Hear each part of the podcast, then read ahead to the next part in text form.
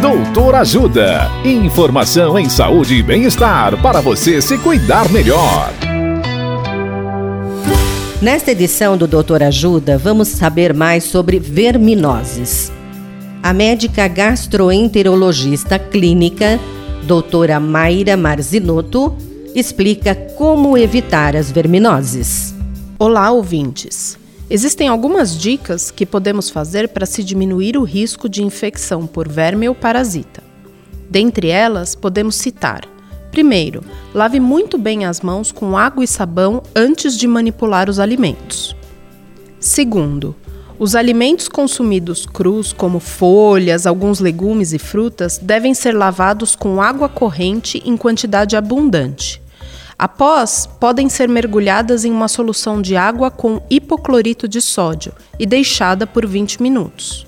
Depois devem ser lavadas novamente em água corrente para remover os resíduos químicos.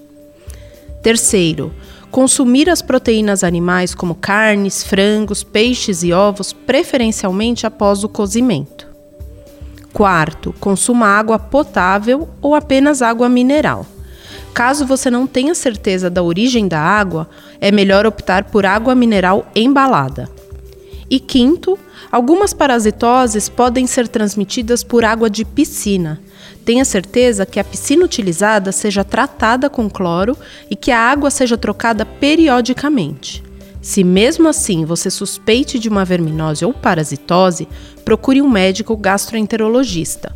O tratamento é simples e a melhora é significativa.